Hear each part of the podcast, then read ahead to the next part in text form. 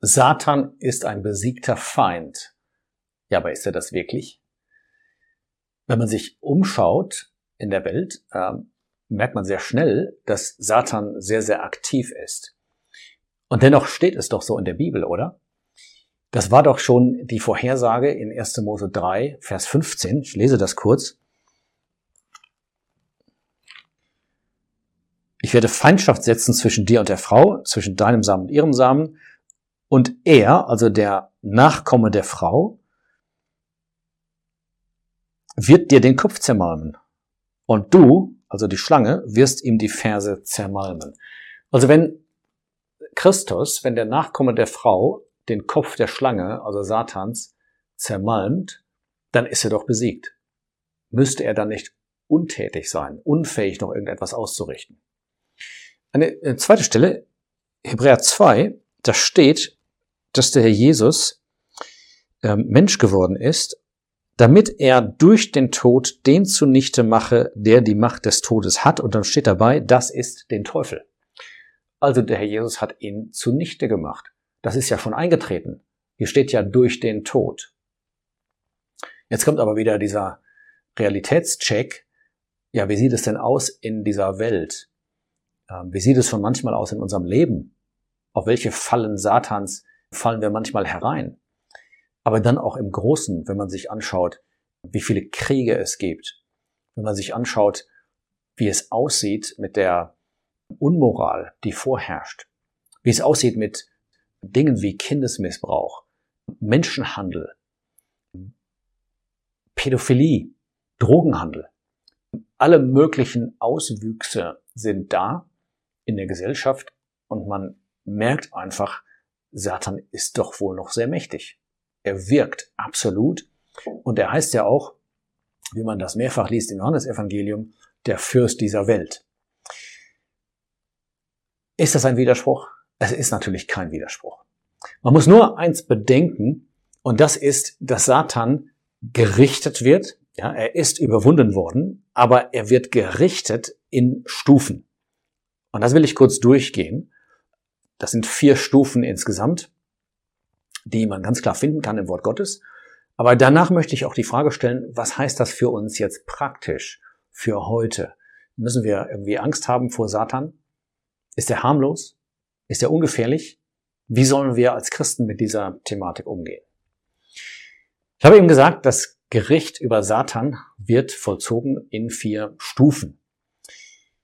Man könnte sagen, dass die erste Stufe dieser Sieg war am Kreuz, wo der Herr Jesus der Schlange den Kopf zertreten hat. Wo er, damit komme ich nochmal auf Hebräer 2 zu sprechen, wo er dem Teufel die Macht des Todes weggenommen hat. Der Jesus hat aus dem Tod, dem größten Feind, einen Diener gemacht, der mit uns nichts tun kann, außer dass er uns in die Gegenwart des Herrn Jesus bringt, wo wir bei Christus sind, wo es weit besser ist. Aber es folgen weitere Stufen des Gerichtes. Und ich zähle die mal kurz auf. Da ist einmal eine weitere Stufe, die noch zukünftig ist, von heute aus gesehen die beschrieben wird in Offenbarung 12. Da wird Satan aus dem Himmel geworfen. Und dann drittens wird Satan nach Offenbarung 20 gebunden werden für 1000 Jahre. Und dann wird er viertens in den Feuersee geworfen. Und das ist das endgültige Gericht über ihn. Ich schlage die Stellen kurz auf. Offenbarung 12, da werde ich jetzt nicht ausführlich drauf eingehen, denn dazu gibt es ja die Serie über die Offenbarung. Aber da heißt es über Satan, dass seine Stätte nicht mehr in dem Himmel gefunden wurde. Vers 8. Und es wurde geworfen, der große Drache, die alte Schlange. Da geht also die Anspielung ganz klar zurück auf 1. Mose 3. Die alte Schlange, welcher der Teufel und Satan genannt wird, der den ganzen Erdkreis verführt. Geworfen wurde er auf die Erde. Das heißt, Satan verliert dort den Zutritt in die Gegenwart Gottes, wo er die Gläubigen verklagt hatte bis dahin. Nicht ins Vaterhaus, aber sozusagen in die Gegenwart Gottes. Das wird geschehen, wie wir anderweitig gezeigt haben, Link in der Beschreibung, genau in der Mitte der Drangsalzeit. Aber dann kommt eine Zeit nach der Drangsalzeit, wenn Satan noch einmal ja, eine neue Stufe des Gerichtes erfährt, und zwar in ähm, Offenbarung 20. Und das ist sehr tröstlich zu sehen, dass diese Zeit tatsächlich einmal kommen wird, wenn Satan nicht mehr solch ein Verderben anrichten kann, wie er das heute tut. Er ist immer noch der Lügner von Anfang und er ist ein Mörder und er ist ein Dieb. Er lockt, aber letztendlich beraubt und stiehlt er nur. Aber es wird mal eine Zeit kommen, wo er das nicht mehr tun kann. Nach dem Gericht in Offenbarung 12, wenn er auf die Erde geworfen wird, dann kann er noch wüten. Dann weiß er nur, dass er wenig Zeit hat. Aber in Offenbarung 20, da kommt der Zeitpunkt, wo es heißt, ich sah einen Engel aus dem Himmel kommen, der den Schlüssel des Abgrunds und eine große Kette in seiner Hand hatte und ergriff den Drachen, die alte Schlange. Kommen wieder diese verschiedenen Namen, die der Teufel und der Satan ist, und er band ihn tausend Jahre und warf ihn in den Abgrund und schloss zu und versiegelte über ihm. Das ist eine Voraussetzung für die Friedensherrschaft des Herrn Jesus auf der Erde. Dann wird Satan nicht mehr wirken. Ich gebe das auch mal denen zu bedenken, die glauben, das tausendjährige Reich hätte irgendwie schon begonnen. Nein, Satan wirkt heute noch. Aber wenn es einmal beginnt, dann wird Satan gebunden sein im Abgrund. Es wird verschlossen sein. Er wird nicht mehr verführen können. Und dann kommt die letzte Phase und die wird beschrieben am Ende von Kapitel 20, Vers 10. Und der Teufel, der sich verführte, wurde in den Feuer- und Schwefelsee geworfen, wo sowohl das Tier, also der römische Diktator, als auch der falsche Prophet, das heißt der Antichrist, sind.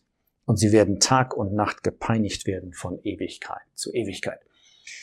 Hier wird Satan in die Hölle, in den Feuersee geworfen. Und es gibt eine irrige Vorstellung, dass Satan irgendwie eine Herrschaft ausüben würde in der Hölle. Das ist überhaupt nicht der Fall. Der Feuersee ist nicht der Ort seiner Herrschaft, sondern der Ort seiner Qual. Das ist die endgültige Ausführung des Gerichtes über Satan. Letztlich auch eine Auswirkung des Kreuzes des Herrn Jesus.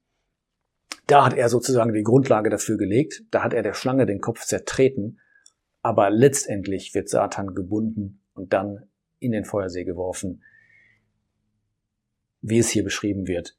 Und dann wird offensichtlich sein, dass er ein besiegter Feind ist. Aber jetzt zur Praxis, ja, zu heute. Was bedeutet das? Vielleicht zuerst mal die Frage, bedeutet das, dass Satan harmlos ist? Ja, ein besiegter Feind könnte man denken, ist doch harmlos.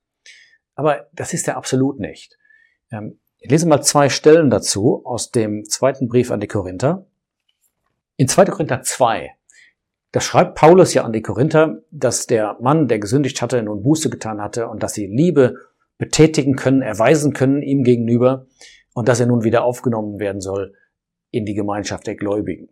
Und Paulus schreibt ihnen, ja, das ist so wichtig, dass wir da an einem Strang ziehen, ich sage das mal mit meinen Worten, dass wir dieselben Gedanken haben dazu und dass ihr vergebt. Und dann sagt er, dann will ich auch vergeben. Wir wollen in Einmütigkeit handeln.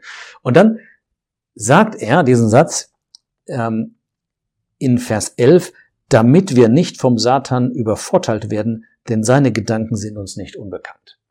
Also, Paulus verweist hier auf Satan und er sagt, Achtung, er ist immer noch da, er ist immer noch listig, wir kennen seine Gedanken, er will gerne ähm, Zwietracht bringen im Volk Gottes und das sollten wir im Hinterkopf haben und wir sollten ihm da keine Chance geben, sondern einmütig handeln nach den Gedanken des Herrn. Ähm, eine zweite Stelle im zweiten Gründerbrief ist in Kapitel 11. Und da sagt Paulus, benutzt da dieses schöne Bild, ich habe euch einen Mann verlobt. Er sagt, ich möchte eigentlich, dass euer Herz nur für Christus schlägt, wie das Herz einer Braut, die beschäftigt ist mit ihrem Bräutigam. Aber dann sagt er in Vers 3, ich fürchte aber, dass etwa wie die Schlange Eva durch ihre List verführte, so euer Sinn verdorben und abgewandt wurde, äh, werde von der Einfalt gegenüber Christus. Das heißt, Satan ist ein Verführer. Er hat damals Eva verführt, aber er kann Gläubige heute verführen und dafür sorgen, dass unser Herz nicht mehr für den Herrn Jesus allein schlägt. Es gibt andere Beispiele, die zeigen, wie Satan aktiv ist. Zum Beispiel Ich nenne jetzt nur 1. Petrus 5. Da ist die Rede davon, dass Satan umhergeht wie ein brüllender Löwe. Das ist eine ganz andere Taktik. In 2. Korinther 11, da ist er die listige Schlange. In 1. Petrus 5, da ist er der brüllende Löwe, der Angst machen will. Er benutzt beide Taktiken. Also er ist nicht harmlos. Aber dennoch, dennoch wage ich zu sagen, wir brauchen keine Angst vor ihm haben. Warum nicht? Weil wir auf der Seite des Siegers stehen. Und deshalb heißt es, widersteht dem Teufel und er wird von euch fliehen. Und das ist vielleicht die Hauptbotschaft für heute. Wir stehen auf der Seite des Siegers.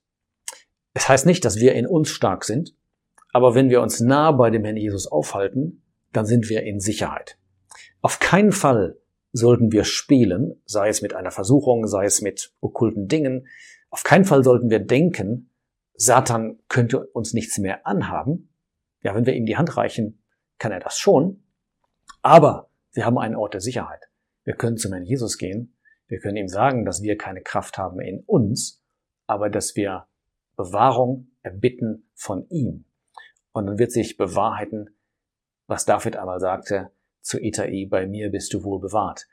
In der Nähe des Herrn sind wir tatsächlich sicher, auch in unserem praktischen Leben, und er kann und will uns bewahren. Wie das heißt im Judasbrief am Ende, der uns tatsächlich vor Straucheln zu bewahren vermag.